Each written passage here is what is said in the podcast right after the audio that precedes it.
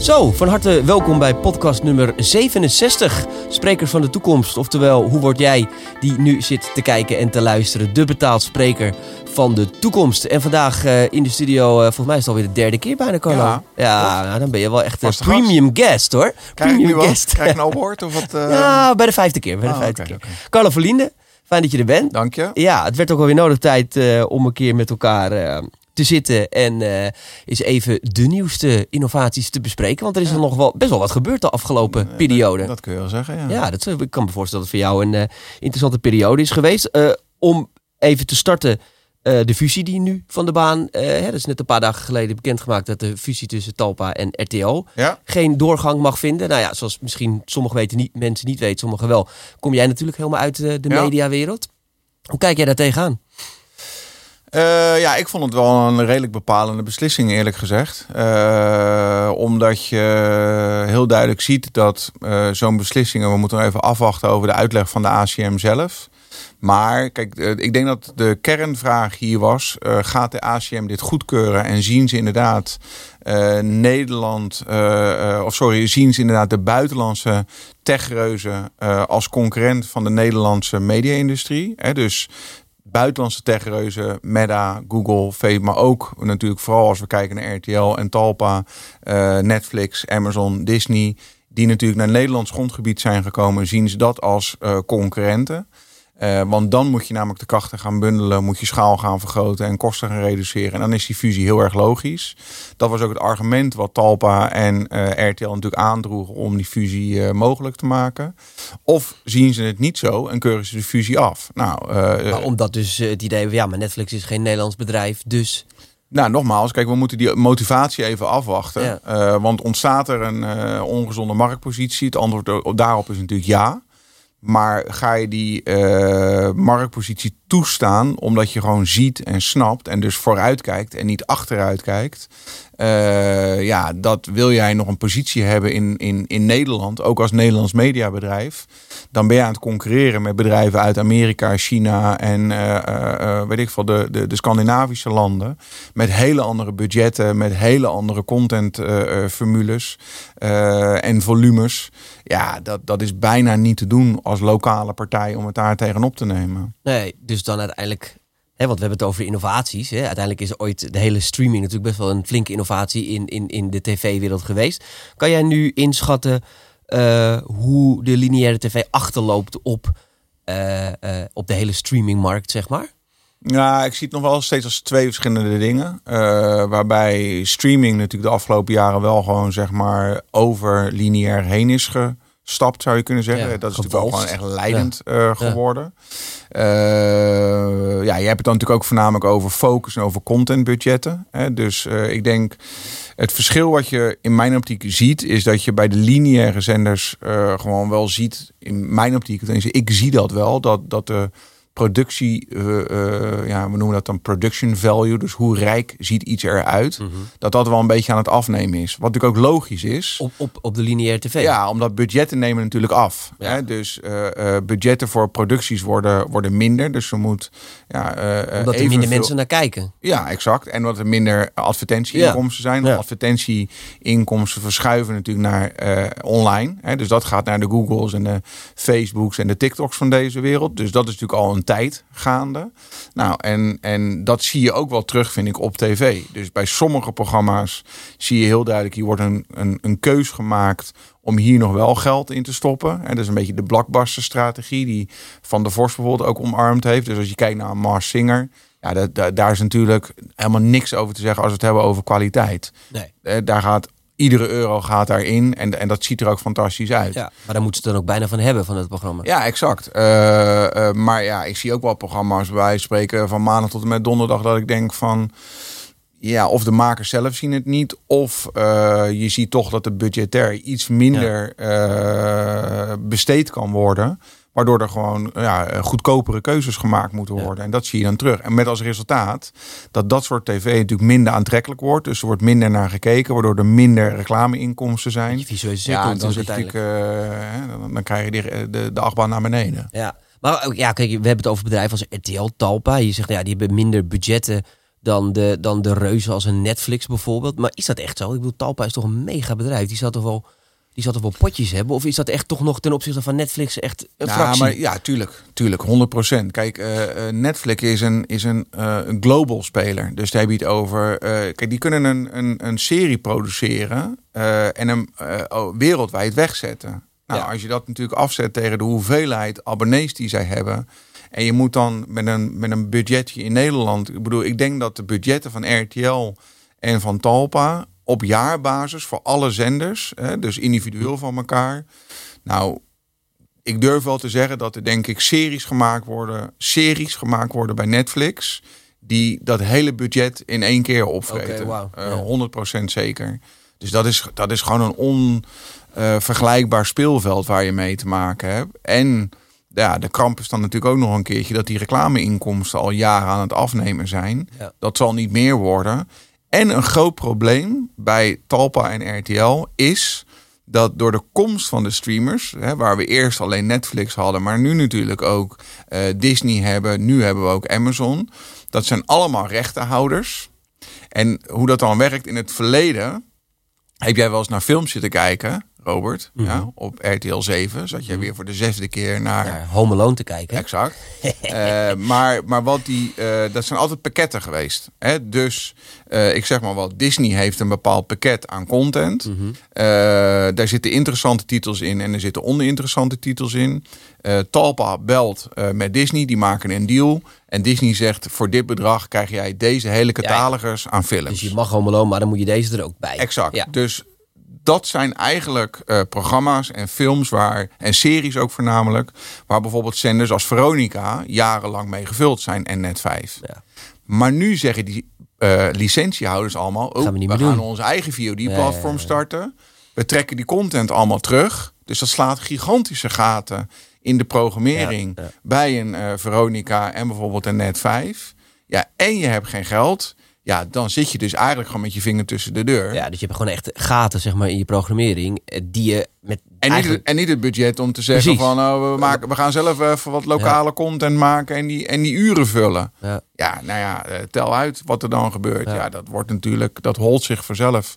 In een, in een heel snel tempo holt zich dat Ja. uit. Maar wat zou, wat zou een RTL dan, dan moeten doen volgens jou om deze strijd, nou ja, in ieder geval, eh, hoe heet dat, eh, mee te kunnen blijven lopen? Winnen zal waarschijnlijk niet eens lukken, maar in ieder geval, hoe zouden ze nog bestaansrecht kunnen houden de aankomende jaren? Nou, kijk, ik denk dat, dat eh, fusies hè, zijn onvermijdelijk.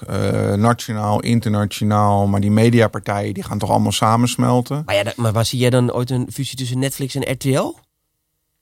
Ehm, Zou, zijn, zijn dat partijen die... Nee, nee zo'n fusie zie ik niet voor me. Ik zou me wel voor kunnen stellen dat bijvoorbeeld eh, eh, een Videoland nog wel een keertje een aparte asset is die je zou kunnen verkopen. Mhm. Maar ja, dat is natuurlijk ook wel een kroonjuweel waar ze momenteel eh, wel goud. Wat gebeurt dat in die, in, die, in, die, in, die, in die streamingmarkt? Koop, koopt Netflix wel eens partijen op? Ja, zeker wel. Maar dat zit nu vooral een beetje in een andere hoek. Die zijn vooral heel erg op het gaming eh, punt zijn ze bezig. Eh, metaverse. Mhm, Eh, mhm. eh, Gaan dus, dus, ja? dus in die hoek zitten zij wat meer, wat techpartijen. Ja. En ze kopen wel content catalogussen op. Maar het is allemaal een beetje achter de schermen werk. Ja, want ik bedoel, wat jij zegt, dan is het een, een, een fusie, maar dan is het natuurlijk gewoon, als ze Videoland kopen, dan killen ze Videoland en dan pakken ze de content en die zetten ze op hun eigen Tuurlijk, kanaal. tuurlijk, daar gaat het gewoon om, Ja. eh, daar gaat het gewoon om de lokale content. Hè. Dus stel nou dat de Europese wetgever echt een keertje het serieus neemt en werk maakt van lokale content en niet het over een paar procent heeft, maar er gewoon echt zegt: dit is wat we jullie opleggen als, eh, als regulator. Ja, dan zou zo'n eh, zo'n merge best denkbaar kunnen zijn. Ik denk overigens dat RTL, kijk, die zit in de Bertelsmann groep. Die hebben Europees best wel, eigenlijk best wel gewoon een hele sterke positie. Ja, Dus ik zou me eerder voor kunnen stellen dat RTL bijvoorbeeld naar een Europese streamingsdienst gaat, naar een RTL Plus of iets dergelijks, waarbij je Duitse, Nederlandse, Bel, Ja, dat ja. je al die content bij elkaar gooit in één app met één abonnement en, en het op die manier laat schalen. Ik denk dat je. dat je dan toegang hebt tot alle content. Dat je ook de Duitse programma's kan kijken en ook de Franse programma's kan Ja, kijken. exact, Ja, exact. En eh, dat je dat natuurlijk gewoon voorziet van of na synchronisatie, omdat AI dat namelijk tegenwoordig voor 0 euro kan doen. Eh, hè, du- dus, dus dat is natuurlijk eh, wel zeker mogelijk. En ik denk dat uh, ik vind DPG nog altijd een hele interessante partij. Ik blijf nog steeds van mening vanuit zeg maar de 360 graden visie. Hè? Dus van radio, krant, uh, dus print of copy, website. En hun missende schakel in hun strategie blijft in Nederland nog steeds video. Ik had ook eerlijk gezegd het veel logischer gevonden als RTL en DPG met elkaar een fusie hadden aangekondigd. Uh, wat ik begrijp is dat die verhoudingen allemaal uh, een beetje verstoord zijn daardoor. Dat het best wel lelijk is gegaan. Ja, want DPG is voornamelijk uh, krant, radio, print. Ja, ja, ja. Dus echt, echt nieuws. Ja, hè? Uh, natuurlijk historisch gezien vanuit kranten. Ja. Uh, later natuurlijk online. Nou, die hebben natuurlijk met, uh, met, met de fusie met Sanoma daar ook het grootste nieuwsplatform nu.nl bij gekregen. Maar in België hebben ze eigenlijk echt een heel full, full funnel strategie. Dus wat ze daar doen is ze hebben tv, ze hebben radio, hebben ze in Nederland ook hè, met Q-Music. En ze hebben eigenlijk alle kranten. En daardoor kunnen zij dus uh, uh, dat in elkaar schuiven. En heb je in de Medialaan in, in Antwerpen zit eigenlijk één hele grote DPG-gebouw. Waarbij ze heel slim kijken naar hoe kunnen wij nou content één keer maken.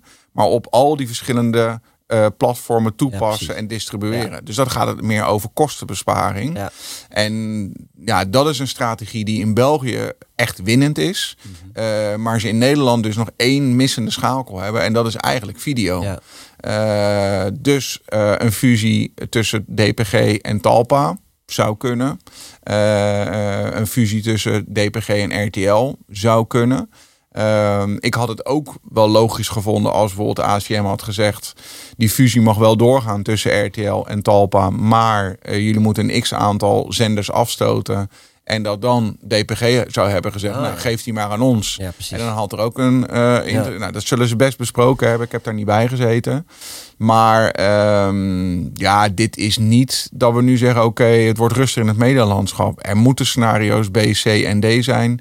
waarop doorgeschakeld ja. wordt. Ja, als, je, als je al kijkt naar, naar, mijn... We hadden het van tevoren ook al even over mijn generatie ik kijk al amper lineair tv, om het zo maar te zeggen. Hè? Hoe heet dat? En als ik dan kijk naar generaties na mij, die die, die, die zijn voornamelijk op, op YouTube en op TikTok ja. uh, zich aan het, uh, aan het begeven natuurlijk. Dus die, die markt gaat echt de aankomende 10, 20 jaar, staat dat volledig op de kop. Misschien nog wel korter. Ja, het is een declining business. Ja. Period. Uh, gewoon 100%. Ik bedoel... Maar goed, kijk aan de andere kant, de kranten bestaan ook nog steeds. Hè? Ja, tuurlijk. tuurlijk. Het, dus, is... het, hoeft, het hoeft niet af te sterven, maar ja, ook de kranten... Nee, maar, maar de kranten komen nu wel op een punt dat, kijk, uh, we hebben het dan dat, dat we zeggen, ja, kranten zijn getransformeerd. Hè? Uh, uh, we zijn nu van papier zijn we naar 1 en nullen gegaan. Mm -hmm. Dat is eigenlijk de trans. Maar het grote probleem bij uitgeverijen is natuurlijk dat hele drukapparaat en de distributie. Ja. En daar zie je nu in alles dat het aan die kant begint te knellen. Dus die komen nu op een omslagpunt, sommige titels, dat ze zeggen van. Uh, ja, oké, okay, er wordt dus online veel meer gelezen en geconsumeerd. A, omdat mensen eraan gewend raken. Maar B, omdat er een generatie opkomt die gewoon gewend is met die krant wel op een -hmm. mobiel lezen. Hè, en niet meer dat oudbollige gelul van ja, ik moet iets in mijn handen hebben. Mm -hmm. Nou, prima. Maar ze zitten nog wel steeds met die, met die drukkerij. En ze zitten ook nog met het feit dat dat krantje bij jou nog door de bus gegooid moet worden. Ja. Nou, die hoeveelheid kranten die door dat busje gegooid moeten worden, die nemen af. Dus verhoudingsgewijs per krant wordt die bezorger duurder. Die is ook niet meer te vinden, die bezorger. Nee. In heel Nederland nee. is er niemand meer die zegt, nou weet je wat ik doe? Ik, ik ga, ga gewoon mijn mijn nest uit, ga een krantje bezorgen. Gaan we niet meer doen.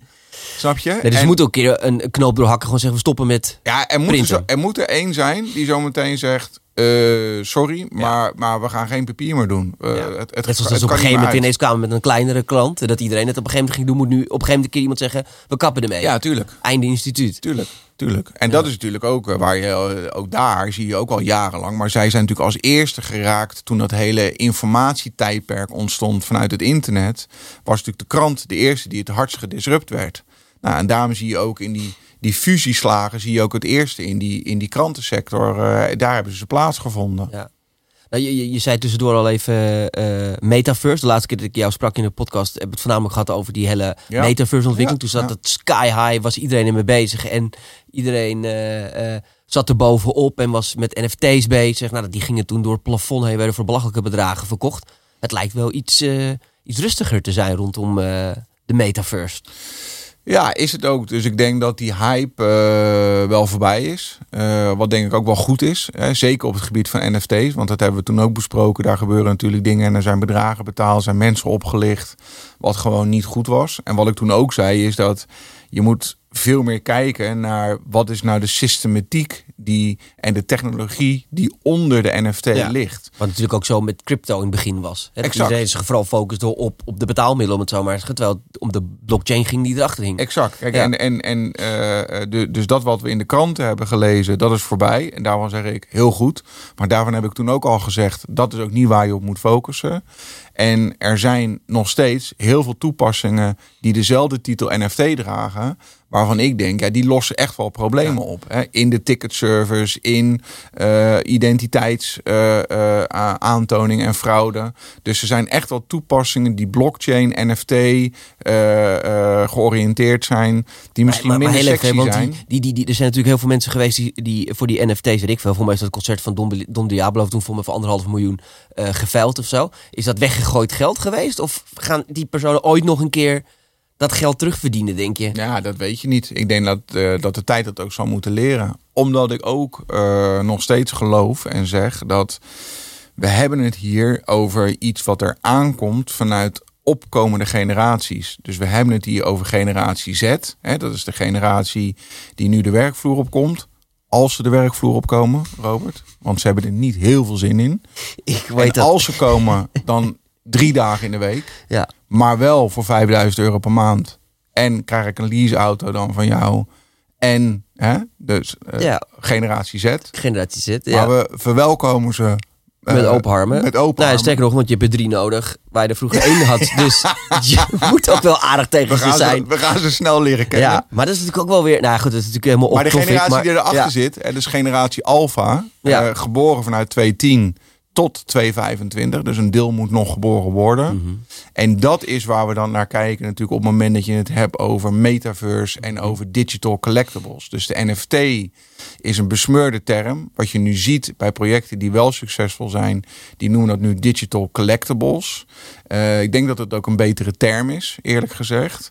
En dan gaat het dus over een meer virtueel leven leiden, ingegeven vanuit die gamewereld. En daar wordt het belangrijk om bepaalde virtuele items, weet je wel, wel uh, als eigenaar uh, te kunnen aantonen en te kunnen storen. En daar is die NFT en die blockchain technologie nog steeds een middel voor om dat wel te kunnen doen. Maar we zien dat al. Hè. We zien al dat generatie Z, generatie Alpha, dat die digitale collectibles, die virtual items, daar besteden ze gewoon hun geld aan. Je hebt nu verjaardagen waar die kids vragen: wat wil je hebben? Geef mij maar Robux, want uh, dan kan ik dit of dat kopen. Ja. Dus dat is gewoon aan de hand. Maar eigenlijk is het natuurlijk gewoon, volgens mij is het een heel bekend grafiekje als het gaat om innovaties. Dat er als een enorme trend is, dan zakt het in en dan heel langzaam klimt die weer eh, op. En volgens mij toen we elkaar vorige keer spraken, zaten we boven op die, op die kerstboom. Uh, en dan moet het altijd weer eventjes. Uh, maar, maar, maar jij gelooft wel nog steeds dat de metaverse. Uh, want ik hoor al heel veel mensen, ah joh, die metaverse dat gaat nooit wat worden. Dat was even een hype. Of zie jij nu wel aan de achterkant dat daar wel echt, wat je noemt Netflix wel, dat die met, met dingen van metaverse bezig zijn? Ja, die zijn heel erg bezig met de gamingwereld. Omdat ja. ze gewoon zien dat die opkomende generatie, dat gaming, interactiviteit super belangrijk wordt. Ja. Ook voor de programma's en ook voor het aanbod wat zij hebben. Anders dan missen zij gewoon uh, uh, volledig de, de boot. Kijk, ik denk dat de essentie is wat is jouw definitie van de metaverse? Ja. En er zijn mensen die zeggen, ja, dat is helemaal virtueel leven en VR en uh, weet ik wat. Dan gaan we de hele dag met zo'n ding oplopen. Ja. Terwijl dat ik altijd gezegd heb, nee, we hebben het over een, een virtueler leven. Waarbij we onze fysieke aanwezigheid hier op moeder aarde gaan versmelten met onze digitale aanwezigheid in meerdere digitale werelden. En dat is AR, VR. Ja, je gaat gewoon extra informatielagen toevoegen aan de realiteit, AR. Of je gaat in sommige gevallen echt helemaal op in een virtuele beleving. Ja, en dan zit je wat meer in metaverse-achtig. Maar voor mij is metaverse gewoon veel meer de volgende stap in onze ja, digitalisering als, als mens zijn. Ja, ik heb ook bijna het idee dat daar alles een beetje soort bij elkaar komt. Hè? Want eigenlijk, eigenlijk is heel social media ook al een soort van, van metaverse natuurlijk. Eh, niet dat je daar nou, dan als, nou ja, niet dat je daar als avatar aanwezig bent, maar wij worden nu zo opgeslokt door alles wat je op social media eh, eh, consumeert, is dat dat eigenlijk is social media een soort ja, ook een soort metaverse geworden. Waar, waar, waar een eigen waarheid is ontstaan. Waar eigen normen en waarden zijn ontstaan. Een eigen manier van hoe je content consumeert. Dus ja, dus ja zo, dus het voelt een beetje alsof het Ja, we gaan een soort term is van een soort verzameling van alle digitale eh, eh, eh, Ja. ontwikkelingen, innovaties. Ja, en dat, dat, dat is denk ik ook wat het is. Hè? Dus het is een soort volgende fase van het internet, waarbij er heel veel zaken moeten samenkomen om dat volgende internet mogelijk te maken. Maar feitelijk gezien is dat gewoon de vervolgstap van dat wat we in de jaren negentig hebben ingezet. En toen belden we in bij pap en mam thuis als we het internet opgingen met een, met een analoge modem. En daarna eh, hebben we een mobiel gekregen en is er mobiel internet gekomen. En Ja. hebben we Ja. steeds meer stappen, Ja. stappen. En is dat immobiele internet, weet je, is zich steeds verder aan het evalueren. Waarom? Omdat die consument steeds meer wil doen met hetzelfde internet. En dus komen er steeds meer toepassingen die mogelijk worden op dat mobiele Mhm. internet. En daardoor, eh, gecombineerd met snellere en betere eh, chips, ja, word je in, in staat gesteld om bepaalde technologie nu eigenlijk eh, onder, de, onder je vingertoppen eh, eh, te gaan bedienen en gebruiken. Ja. Daar waar je wil. Ja. Dus krijg je augmented reality in de straat. Dus krijg je ja, videobellen daar en wanneer je wil. Je krijgt zometeen holografische communicatie. Je krijgt niet alleen de internet of, of, of smart cities, maar super smart cities. Je, je gaat naar hele andere toepassingen toe. Omdat die technologie zich wel blijft ontwikkelen. Ja. ja. Ja, noemen we dat dan de metaverse? Ja, ik vind het prima. We mogen het ook anders noemen. Ja. Maar Nou ja, ik zit soms ook wel eens te denken, want ik weet dat. eh, eh, ik zit, zit sinds kort op TikTok en zo. En dan zie ik. Ja, dan, dan, dat is toch weer een andere manier. Alweer een heel ander soort wereld social media dan Instagram en Facebook en weet ik wat allemaal. Ja, en een hele andere, sorry dat je in de reden Nee, nee. val. En eh, wat een heel groot verschil is met TikTok, is dat TikTok is algoritmisch gedreven. Ja. En dat is een heel groot verschil. En ik denk dat een aantal eh, influencers daar nog wel eens ernstig van in de problemen kunnen komen. Ten opzichte van alle generaties social media's die we hiervoor kenden. Die gedreven waren op following en op community. Klopt. Dus op het moment dat jij een miljoen volgers hebt op Instagram en jij eh, plaatst een eh, video op Instagram, dan was je nou redelijk zeker dat je een x aantal interacties en bereik had, Ja. want je had nou helemaal die following. Omdat die, dat videootje dan geserveerd werd aan je volgers. Exact. Ja. En vanuit die volgers werd die olievlek steeds Precies. groter naarmate eh, er meer interactie opkomt. En dat platform, dat algoritme van Instagram zegt van... oké, dit is goede content, die gaan we uitserveren naar meer mensen. Ja. Maar dat is goed voor onze advertentiebusiness en goed voor de retentie naar die app. Maar nu hebben we TikTok... En die zeggen, ja, wacht even. Wij kijken niet naar hoeveel volgers jij hebt. Nee, wij kijken naar eh, wat voor soort content jij maakt. En daar hebben we bepaalde modellen. Ja. Nobody knows wat die modellen Nee, tot nu toe daar zijn. leggen ze bepaalde waarden aan. Exact. Ja. En, en dat is waarom eh, we viral gaan. Ja. Er was ook vorige week een leuk artikel waarbij kennelijk er ook nog een soort van eh, fire button is intern bij Klopt. TikTok. Oh, dat zeggen ze, hè? Ja, ja, ja. ja, ja. Eh, Denk je dat dat ook waar is? Of? Ja, 100. eh, Ja. Ik denk dat ze dat allemaal hebben. Maar goed, dat maakt eigenlijk ook niet zo gek voor uit. Nee. Maar dat ehm, maakt dat hele spel op social dus veel minder trefzeker. Dus, dus ook als jij bij wijze van spreken een miljoen volgers hebt op TikTok. Dan kan het best zo zijn dat jij een video plaatst die misschien maar Voor 4000 200, ja, ja, eh, ja, viewjes krijgt. En dat is, eh, en dan komen we bij een vervolgstap. Dan, dan kom je bij eh, het hele influencer model. Namelijk, ik eh, reken met jou af, partij X, omdat ik heb een miljoen volgers. En ik kan aantonen dat ik deze engagement rate heb en ongeveer dit bereik. En dit is wel een beetje wat ik verwacht. Oké, dan betalen we jou 10, 20, eh, eh, 50k eh, om een postje te doen. Dat gaat veranderen. Ja, hoe ga je dat op TikTok doen? Ja, Want die garantie gaan we op dit moment. Ja, dan moet je het dus samen met, met, met TikTok gaan doen. Dan moet je dus weer eh, qua, net zoals we met Google, hè, met AdWords. Dan moet je waarschijnlijk een 1 2 met Ja. TikTok. Nou, wat, wat, ik, wat, ik me, wat ik me af zat te vragen laatst, en ik, ik, ik kijk of ik het goed kan verwoorden. Maar hoe heet dat? Wat ik bijvoorbeeld. eh, eh, ik kijk natuurlijk veel op TikTok al die. Ik krijg altijd veel van die inspiratoren voorbij. Omdat ik natuurlijk zelf ook van die content Ja. doe. Dus ik krijg. En ik zie daar af en toe van die jongens ertussen zitten. Een beetje allemaal van die Andrew eh, Tate-achtige guys. Die allemaal dingen lopen te verkondigen. Die echt werkelijk waar totaal nergens over gaan. En ik zat ook wel te denken, ja, vroeger, als je dat dan, ik weet, weet ik veel, Jomanda of, eh, of, of iemand had die een beetje eh, kwakzalvers werd, werd- werden gezien. Weet je, dan kwam dat één keer op het NOS-journaal en dan was het, dan was het gekild. Ehm, maar deze boys en girls, die hebben zo'n eh, sterke following opgebouwd door gewoon maar wat dingen te roepen, waar toevallig dan een, een doelgroep eh, naar wil luisteren. Ehm, maar je kan zeg maar die mensen die naar zo luisteren bijna niet meer bereiken. Omdat, eh, nou ja, net wat je zegt, het algoritme blijkbaar bepaalt dat zij de hele tijd hun content voorbij zien komen. Maar ik kan wel drie keer roepen, ja, wat hij zegt is totale onzin. Maar die autoriteit van de NOS heb ik niet. Eh, en ik, ja, weet je, ik maakte me daar best wel zorgen om. Ik denk van, ja, hoe kan je er nou voor zorgen, hè? Of ben benieuwd hoe jij daarover denkt, dat... eh, en dat zie ik dus ook een beetje als een soort metaverse. En een beetje een soort subwerelden. Waarin mensen 100%. dus elkaar vinden. Tuurlijk. En waar, waar dus een soort eh, collectieve waarheid niet meer ehm, doordringt, om het zo maar nee, te zeggen. Zeker, maar je wat ik bedoel of niet? Tuurlijk. En, en daar schiet je natuurlijk een rabbit hole in, krijg je complottheorieën. Dat is natuurlijk ook het moment waarom, weet je, als je daar goed in bent en je snapt dat spel, hoe een Trump op een gegeven Ja. moment een bepaalde following krijgt en, en iets een, een kant in kan douwen. Ik denk dat je dat in Nederland ook met Baudet ziet, hè, die gewoon dat online spel echt gewoon goed snapt. Eh, ja, en zo zijn er natuurlijk nog wel een paar gasten die, die dat goed snappen en dus eh, iets voor eigen gewin helemaal naar hun hand zetten. Maar zit je eenmaal in dat fuik en zit je eenmaal in die rabbit hole, ja, dan, dan kom je daar eigenlijk niet zo gek meer uit. Nee. En wat jij zegt ten opzichte van vroeger, maar we lijken wel een stelletje oude eh, mopperende mannen hier inmiddels. Nee, Eh, nee het, het, het gaat... we niet hebben. Nou ja, nee, ja oké, eh, ik snap wat je bedoelt. Maar weet dat, ja goed, dan, dan, dan, omdat dit dan toevallig mijn passie is, hè, om mensen te inspireren en, en, en te voorzien van echt goede informatie. Nee, maar kijk, het, Maar ja, het, grote verschil is dat ehm, we hebben het over massamedia, Mhm. radio, tv, krant, in staat om één programma te maken. Dus dat bericht in het NOS-journaal. Tot het moment dat de socials en, en de mobiel kwam, was dat natuurlijk de heilige koe in de huiskamer. De tv, daar Ja. keek je naar. We keken allemaal en masse naar het NOS-journaal. We hadden toch niks beters te doen, wisten wij veel. Ja. En dat hadden we ergens hier staan in onze hiërarchie.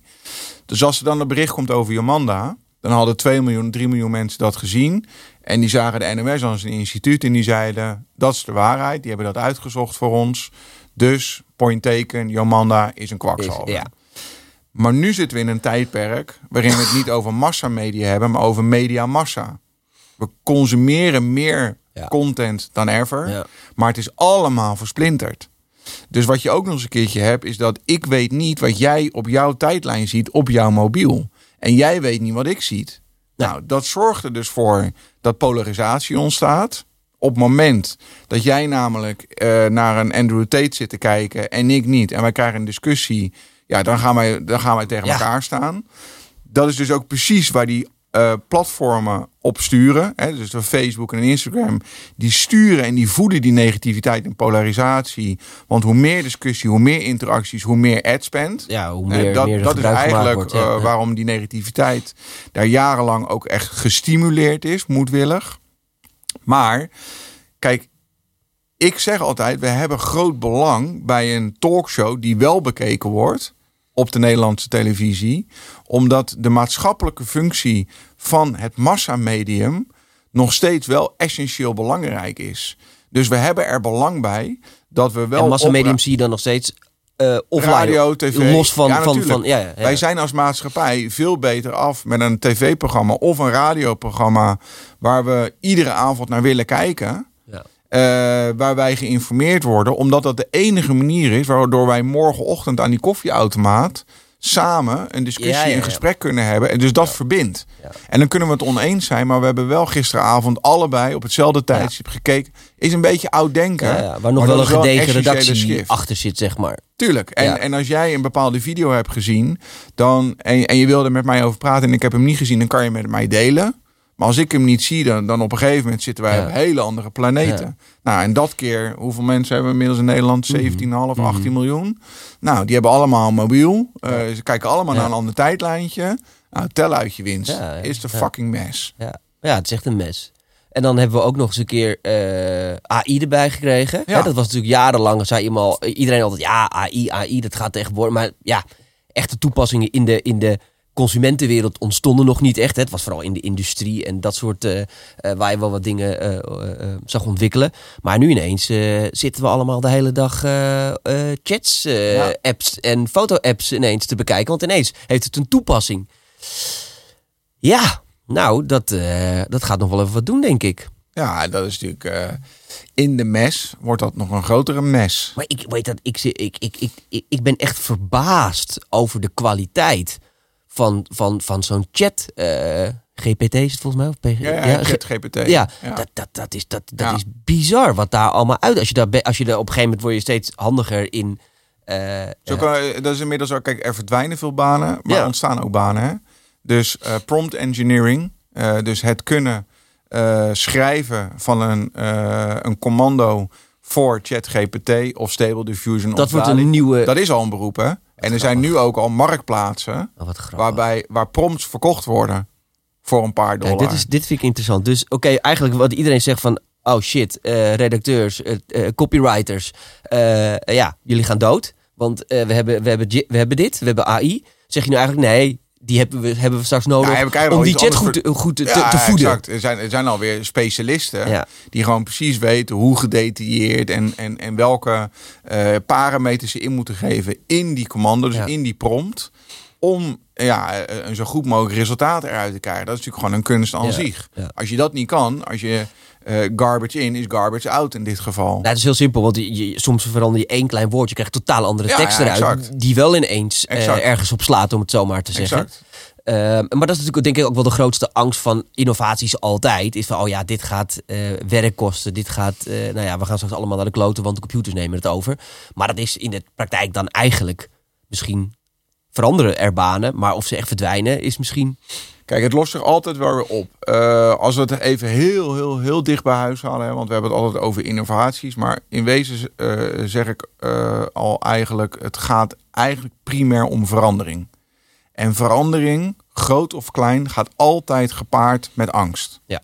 Op het moment dat jij een nieuwe auto koopt, heb je altijd een periode dat je denkt, heb ik het goed gedaan?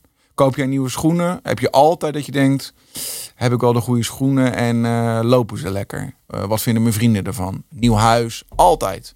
Dus als je het zo klein maakt, is verandering. En dan kom je ook een beetje bij organisatie, Ja. transformaties, veranderingen. Mensen meenemen in dat veranderproces. Dat is altijd ingegeven vanuit angst. Dus innovatie, de eerste primaire reactie van mensen die daar moeite mee hebben, omdat ze zich moeten gaan inspannen. Je moet je erin gaan verdiepen. Je hebt er wel over gehoord, maar je hebt het al zo druk. Moet je dan ook nog met ChatGPT aan de slag? En morgen is het dit en overmorgen is het dat. En wat betekent dat voor mij? Shit, ik ben een copywriter. Gaat mijn baan verdwijnen? Angst, angst, angst, angst, angst. Terwijl het enige middel, de enige tegengif daartegen is natuurlijk inderdaad er zorgen dat je er vroeg bij zijn. eh, er vroeg bij bent, er het first induiken en mee gaan werken, Ja. leren en vanuit die kennis gaan zoeken naar, oké, wat betekent dat voor mij? Hoe kan ik het in mijn voordeel draaien? Eh, hoe zorg ik ervoor dat ik bijblijf? En dat is eigenlijk een beetje dat, ja, eh, eh, het continu blijven leren, wat natuurlijk ook wel aangemoedigd wordt. Ja, dat is in deze tijd belangrijker dan ooit. Ja. Maar innovatie, verandering is altijd groot en klein ingegeven met angst. Ja. Ik zat, wel, ik zat van de week toevallig, eh, omdat wij een huis gekocht hebben, bij eh, de notaris. En toen dacht ik wel, hoe lang gaat het nou nog duren voordat iemand een keer eh, dat digitaliseert? Nee joh, die gaan er allemaal uit. Want die contracten die moeten, Ja, toch, die moeten toch straks met AI echt super simpel. Ja, een blockchain. Ja, ik bedoel, dit, dit is wat we hebben afgesproken, contract eruit. 100%. En dan inderdaad in de blockchain, zeker. Maar ik heb niet het idee dat dat nog echt... aan het- ik, weet niet of jij het wel zegt, Nee, maar het is ook schaal. Het is is. schaal. Kijk, bijvoorbeeld ook eh, vanuit eh, verkoopcontracten en zo op blockchain. eh, dan kom je weer een beetje in het NFT-stuk. Ja, die zijn er echt wel. Ja. Eh, maar goed, het is gewoon even een kwestie van, van tijd voordat dat echt de massa bereikt. En, en, en de, Gebruikvriendelijk is. En, Tuurlijk, maar dat zijn allemaal van die, van die legacy systemen. Ja, die gaan eruit. ja. Zeker weten. B- Wat eh, eh, zie jij nog meer in de AI op dit moment ontstaan waar je enthousiast over bent? Nou, ik vind dat ook wel weer een hype. Hè? Dus in wezen, als we het hebben Oh, over metaverse weer, en NFT's, oh ja. dan, dan eh, dit vind ik wel van een andere orde. Omdat ik denk dat iedereen er wel van overtuigd is eh, dat dit eh, min of meer eh, nut heeft. Maar dat Gebruik je het nu wel eens voor iets? Ja, ja, zeker. Zeker, zeker. En ik gebruik het veel als, als kickstarter Mhm. eigenlijk. Hè. Dus je hebt een idee of je moet iets uitwerken of ergens een plan voor maken. Dan is het best wel Ja. relaxed, vind ik, om... Even je eerste pitch. Ja, om die eerste prompt aan ChatGPT te geven. Die komt dan er en denk je, oh, oké, weet je, dan heb je in ieder geval iets Ja. Dat je over dat punt heen bent. Ja. Ik bedoel, Steven Pressfield, geweldige schrijver, heeft eh, goede boeken geschreven over eh, dat moment wat je moet overwinnen om te beginnen. Hè, een waarom is het moeilijk om een boek te schrijven? Omdat je iedere dag, als je iedere dag schrijft, moet gaan zitten en moet gaan beginnen. Mhm. Nou, dus om dat moment te overwinnen, Ja, ja, ja. vind ik ChatGPT best wel relaxed. Nou ja, zeker als je veel op social media plaatst. Ik plaats best wel veel op social media. En ook, hoe heet dat, met blogs en dat soort dingen en zo. Dat is, het was altijd, eh, ook vanuit sprekers, best wel tijdrovend om blogs Zeker. te krijgen. Nou, dat is dat, dat, dat... Ik denk dat we nog niet helemaal op professioneel niveau zijn eh, om nu volledig blogs eruit te laten rollen. Eh, maar misschien ook wel. Ja, en de vraag is ook, moet je het willen? Maar dat is meer een ethische kwestie die iedereen Ja. denk ik ook een beetje voor zichzelf. Maar daar gaat dan straks, daar, dat is wel grappig wat je zegt, want, want straks gaat zeg maar het verschil. kijk, normaal, wat, wat is het grote verschil tussen als jij een blog schrijft of eh, iemand anders een blog schrijft? Het is gewoon ja, jouw, jouw manier van schrijven. Misschien wordt straks wel het grote verschil van een blog produceren de manier waarop jij de AI stuurt en waardoor er ook weer een soort unieke Carlo van Linde-achtige tekst uitkomt. Ja, en, en, en het zit hem ook in, kan ik daarna beoordelen of dat het ook echt de waarheid is die geschreven wordt. Hè? Ja. Want tot nu toe komt er ook wel een hoop eh, bagger uit ChatGPT. Kijk, feitelijk gezien is het natuurlijk eh, totaal onbetrouwbaar. Ja. Eh, ik had voor mezelf het is geen rekenmachine. Ik had voor mezelf biografie Robert de Vries gedaan. Toen was ik een soort vastgoedondernemer. nou, dat... eh, nou, maar eh, als toch je kijkt naar de hoeveelheid eh, verhuizingen die jij per jaar doorvoert en huizen die jij koopt zou het daardoor verkoopt, komen? Zou- denk ik dat ChatGPT iets meer over jou weet dan jij zelf durft toe te geven. Wil je het er nu over hebben? Of nee? Nee, laten we dat in een andere podcast doen. Nee, maar goed, ja, je hebt wel soms. Ik, ik, ik heb wel eens testjes gedaan voor schrijven een biografie over die spreek. Want dat zijn voor, voor ons veel de content dingen, hè, biografieën van Ja, sprekers. tuurlijk, nou ja, tuurlijk. bij sommigen komen er best wel goede dingen uit, moet ik heel eerlijk zeggen. Ja. Eh, maar bij sommigen ook echt totale onzin. Maar en dat is natuurlijk de kracht. Eh, Kijk, da- daarna, je hebt nog steeds wel je expertise nodig om, om hem te kunnen fine-tunen en te kunnen fijn-slijpen en te zeggen dit is wel of niet Ja. correct. Maar goed, Kijk, het zit nu nog in de beginfase natuurlijk. hè? Exact, Ja. exact. Het is natuurlijk early, early stage. Ik bedoel, eh, we komen net de duck-out uit met eh, dat iedereen ineens wakker wordt en denkt van, oh, eh, was dit er ook? Waar komt dit vandaan? Nou ja, en volgens mij, tenminste dat heb jij me altijd geleerd, het unieke van AI is, is dat AI zichzelf Ja, traint. Dus iedere keer als wij een zoekopdracht intoetsen, Exact. helpen wij aan de intelligentie van het systeem. Wij werken mee aan onze eigen Ons vak af. eigen verdoemenis. Ja, nee, maar dat is feitelijk zo. Ja. Maar goed, het ik wordt bedoel, beter en beter. De- eh, ehm, je hebt natuurlijk ook al die foto-apps nu. Je kan nu best wel op basis van eh, hele gekke toestanden... kan je eh, best wel goede kwaliteit foto's er al uitkrijgen. Van mensen ook. Van mensen. Dat is volgens mij ook al met bewegend beeld. Ja, video, Ja. zeker. We- ja, Muziek. Dus eh, Google Muziek, heeft eh, net voor het weekend eh, een, een research document opgeleverd, Music LM, waar je gewoon een prompt in geeft en dan krijg je muziek eruit. Het is natuurlijk ook niet gek dat die hoek natuurlijk als eerste opkomt. Want dat was natuurlijk ook altijd de meest tijdrovende hoek. Content maken, een, een documentaire maken, nou, daar weet jij alles van. Eh, films maken, het was tijdrovend. Als je daar natuurlijk op een gegeven moment met een computeropdracht op een gegeven moment, eh, eh, ik zeg maar even wat binnen een rendere tijd van, van 10 minuten, je eigen documentaire hebt. Op basis van alle AI's die aan elkaar gekoppeld zit. Ik snap ook wel dat daar straks de kostenbesparing natuurlijk zit. Ja, maar dat ga je krijgen. Kijk, en dit is Ondertiteling. allemaal. Ja, nou, onder, Ja. maar dat hebben we al. Ja. maar, maar dit gesprek. Hè, dit gesprek duurt, eh, weet ik veel, 40 minuten. We gaan we zo meteen gaan we een, eh, een hele goedkope kracht. Gaan we daar social media eh, clips van laten knippen. maar dat hoeft ik allemaal niet meer. Nee. Dus zo meteen, dat is er al. Ik heb het al gezien. Ga je dat natuurlijk gewoon op een platform gooien. En die knipt dat voor jou in het formaat wat jij wil. En, en nu ga je waarschijnlijk zeggen inhoudelijk weet hij nog net niet de spijker op zijn kop te slaan. Maar, maar laten we over een jaar, twee jaar, Ja, ja, drie ja, jaar ja, kijken. ja. Dan zijn we dat Ja. punt voorbij. Hè? Maar goed, het is al, als je nu al kijkt naar ondertiteling, want dat was natuurlijk voor alle content creators best wel een hekel ding altijd. Dat was cloud. Want had je eigenlijk had je een uur. Nou, goede kwaliteit. En dan moest die ondertiteling eronder. Nou, dan ging je naar een bureau toe. Dat kostte duizenden euro's. Heel logisch. Want John moest uh, daar zitten en alles overtypen. Nog een keer opnieuw. Correctieronde. Uh, maar dat, dat, is nu al boom. Ja. ja je doet het, uh, dus dat, dat gaat zo snel. En dat hebben we alweer geaccepteerd. En dan zijn jij en ik zijn nog uh, gefrustreerd over het feit dat we zien als je deze toepassingen gebruikt, dat alles op de Engelse markt toegespitst is. Dus mhm. in Engeland, in de Engelse taal kan allemaal net iets meer en net iets beter. En, en, dan, dan, denk ik toch vaak, dan moet er nog even wachten tot het ook in het Nederlands kan. Maar het is wel lekker als we over een half jaartje daar ook zitten. Ontwikkel even door. Weet je wel? Dus het gaat over uh, goedkoper produceren. Het gaat over sneller produceren. Uh, dus ja, content voor een heel groot deel ja, gaat in wezen gewoon naar zero marginal cost straks. Dat kost gewoon niks meer om te maken. Ja. Nou, en, dan, en, en iedereen kan het maken. Dus dan dat, wordt de overkill aan content nog groter. Ja, ja, ja, ja, ja. En dus ook over waar we het net over hadden. Uh, manipulatie, weet je wel, bots. Kijk, een Trump of uh, een andere bad actor, zoals we dat dan noemen, die hebben natuurlijk gewoon trollenfarms nodig in, uh, ja, laten we gewoon zeggen, derde wereldlanden. die allemaal content zitten te kloppen en, en, en fake berichten zitten te posten om jou op Facebook in dat fuik te krijgen. Maar dat is nu natuurlijk niet meer nodig. Nu kan gewoon met AI, kan je natuurlijk gewoon eindeloze hoeveelheden tweets sturen. kost niks. En knallen met dat ding. Ja, met ook de gezichten van wie je ook maar wil. Ja, en morgen doe jij dat. En overmorgen doe ik dat. En, en, en, en je buurvrouw. En iedereen zit dat te doen. Ja, dat, dat wordt natuurlijk uh, een gekke huis. Merk je dat, dat daar ergens uh, vanuit de overheid of, of uh, dat daar wetgeving ja, ja zijn daar ontwikkelingen in? Ja, ik heb wel het idee dat, dat de wetgever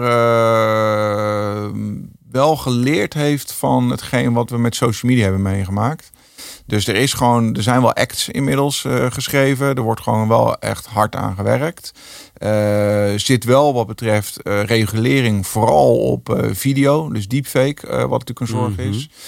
audio en bijvoorbeeld ook gezichtsherkenning. dus het op openbare plekken toekennen van gezichtsherkenning of toepassen van gezichtsherkenning. Wat natuurlijk een groot probleem is. Uh, als je dat zou toestaan. Dus, dus daar is de regelgever en de wetgever wel mee bezig. Maar ik heb wel het idee dat er. Um, ze zijn wel wakker. Ze zijn wel wakker. Er wordt wel op gehandeld. Ja, ja. anders blijft het een cowboy. Uh, het wordt natuurlijk het wordt steeds, steeds gevaarlijker natuurlijk ook. Maar dan nog, hè, de snelheid waarmee het gaat. Uh, de snelheid waarmee het zich ontwikkelt. De vraag is natuurlijk of, of dat we dat bij kunnen benen.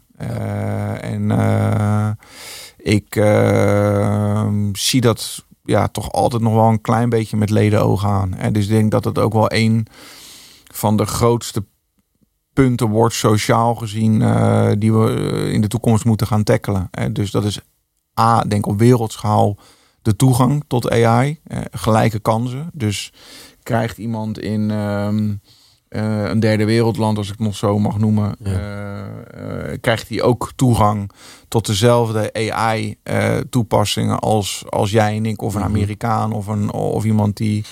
Maar een tweede vraag is natuurlijk vooral governance. wie gaat bepalen hoe de AI getraind is, op welke datasets die AI getraind is en waar we het wel en niet gaan toestaan? Ja. dat is wel ook weer niet zozeer lokaal, maar ook wel, denk ik, uh, globaal een, uh, een, een vraag. Ja, en een enorme uitdaging, want ga, ga, er maar voor, ga er maar aan staan. Ja, kijk, ik heb ja, de, zeker ja. Waar, en, waar trek je de lijnen? Ja, nee, maar dat, dat, is het. De, en wie gaat die lijn trekken? En wanneer weet je of iemand over die lijn heen is gegaan? Ja, ja dus dat is met de snelheid waarmee het zich ontwikkelt, die grote vraagstukken beantwoorden ja, eh, ik geef het je te doen. Maar dat is wel, denk ik, waar we maatschappelijk met elkaar wel al heel snel uh, mee te maken gaan krijgen. En waar we dus ook mee te maken gaan krijgen, uh, is zoiets als technologie, AI, machines, platform, maar, maar bedoel, Chinese auto's overspoelen nu de Europese markt bijvoorbeeld. Maar zo zijn er nog wel veel meer toepassingen. Die AI die daarin zit, die is getraind op datasets in China of in Rusland of in Amerika. dus kijk, AI, uh, eh, zo'n model, traint zich op eh, datasets. Dus alles wat daar eh, common sense is, ja, dat neemt hij eigenlijk mee. Dat zuigt hij op en daar doet hij voorspellingen op. Of Ja. daar gaat hij zich. Dus op het moment dat wij natuurlijk overspoeld worden met applicaties en tooling uit Amerika, uit China, uit omringende landen, dan gaat het ook iets doen met onze, ja, met onze cultuur, met onze normen en waarden. We gaan een positief afsluiten, eh, Carlo. Leuk. Zijn we ook nog blij met bepaalde ontwikkelingen? Nou, ik ben eh, over het algemeen ben ik wel, eh, ben ik wel blij. Nee, kijk, ik denk dat eh, ik weet niet of dat het blij afsluiten is. Nee, maar ik denk dat dat we, we gaan een toekomst tegemoet waarbij heel veel kosten die we nu maken gereduceerd worden. Ik weet niet wat je daar blij van kan worden, want we krijgen er natuurlijk wel weer iets anders voor andere Ja. hoofdpijndossiers voor in de plaats. Nou ja, goed, kijk, we Maar dat gaat wel gebeuren. We hebben natuurlijk ook wel gemerkt dat met, en dat hebben we al eerder benoemd, dat het is nu nog niet te overzien. Dat was in het begin was social media ook niet te overzien. Eh, ehm, misschien nog steeds niet helemaal. Maar uiteindelijk denk ik dat we als mensen er altijd wel weer ergens bovenop komen. Nee, toch? Zeker. maar te zeggen. Op een gegeven moment ga je het ook begrijpen, ga je het inzien. En gelukkig hebben we allemaal ook nog wel, ondanks social media, nog wel een moreel besef. Ja, ik heb wel het idee dat dat eh, langzaam maar zeker wel een beetje afbrokkelt. Ja. Want we zijn natuurlijk ook allemaal wel... ja het is ook eh, zo moeilijk. Dat is net wat ik zeg. Ik bedoel, als jij de hele, winnaars zijn. Ja, als jij, nou, als jij de hele dag in, in, in je tijdlijn wel die, die, die vervelende Android voorbij ziet komen. En op een gegeven moment denk je, nou, misschien heeft hij toch wel gelijk. En zijn alle vrouwen gewoon. Ja, het is, het is zo. Ik vind dat, ik vind dat, dat vind ik wel zorgwekkend. Ja, maar dat is, dat is ook zorgwekkend. Eh, Zeker bij die jonge, jonge exact, gasten. Ik bedoel, wij kunnen nog denken, wat een, wat een, wat een patje Peter. Nou, en dan vind je het misschien leuk om te kijken, omdat we er verbaasd over zijn. Maar die jonge lui denken echt, ja, dit is wat ik moet doen. Ja. Zo word ik succesvol, zo word ik rijk. Exact. Maar goed, je wilde dit positief Ja, afsluiten. het is is niet gewoon bijna niet te doen. Het is niet helemaal Nee, maar goed, kijk, er gebeurt gewoon ongelooflijk veel. Ja. En als je daar energie van krijgt, als je dat leuk vindt, als je... eh, ja, dan moet je er gewoon head first indouwen. En dan is het, dan is het nu gewoon een te gekke tijd om, om in te leven. Omdat ja, die, die technologische vooruitgang, die gaat natuurlijk met een snelheid die je ook wel uitput. Eh, zo nu en dan moet ik zeggen. Het is ook wel erg veel. Maar ja, ja er is ook wel veel te doen. En Ja. We leven eigenlijk een beetje in een soort eh, technologische efteling. Ja. Waarbij er iedere dag wel weer een ander Ja. verhaal is waar we op, eh, op ons stuk kunnen bijten. Ja. Maar is toch leuk? Ja, dat is leuk. Dat is leuk. Hey, we- weet dat, eh, wij gaan gewoon afspreken dat je binnenkort weer komt. Dat duurt wel even, want onze Ik wil die trofee hebben. We Ja, nee, daarom. twee voordat ik dat Ja. plakkaat krijg. Maar onze contentman, heel veel mensen die weten dat achter de schermen zit altijd Joshua. Ja, Josh. Maar ja, die is natuurlijk Die praktisch is ook overbodig. want dit, dat was een muzikant. Ja, Maar die ziet natuurlijk Hoeft geen muziek meer te maken. Nee, maar nu is hij naar de content-industrie Ja, geschoven. Dus hij maakt dit soort eh, dingen. Ja, doet hij overigens wel. goed. ja. Maar na het horen van dit verhaal realiseert hij zich ook dat hij daar ook op een doodspoor zit. Dus, Dus de vraag is, als ik hier voor de vierde keer kom, dan zit hij met z'n tweeën. Joshua er dan ook? Of is hij inmiddels werkzaam in Volendam als visser? Trekt nou ja, de hij heeft sowieso geld over? om een maand naar, eh eh eh, gaat hij op naar Bali toe te gaan. Dus nou ja, uit al, ik denk dat die content mensen nog wel heel even... eh, Hij zal dit er wel uitknippen. nou ja, dat krijgt hij die kans niet voor. Dat doe ik niet. Heeft hij ik knip hem zelf wel deze. Ja,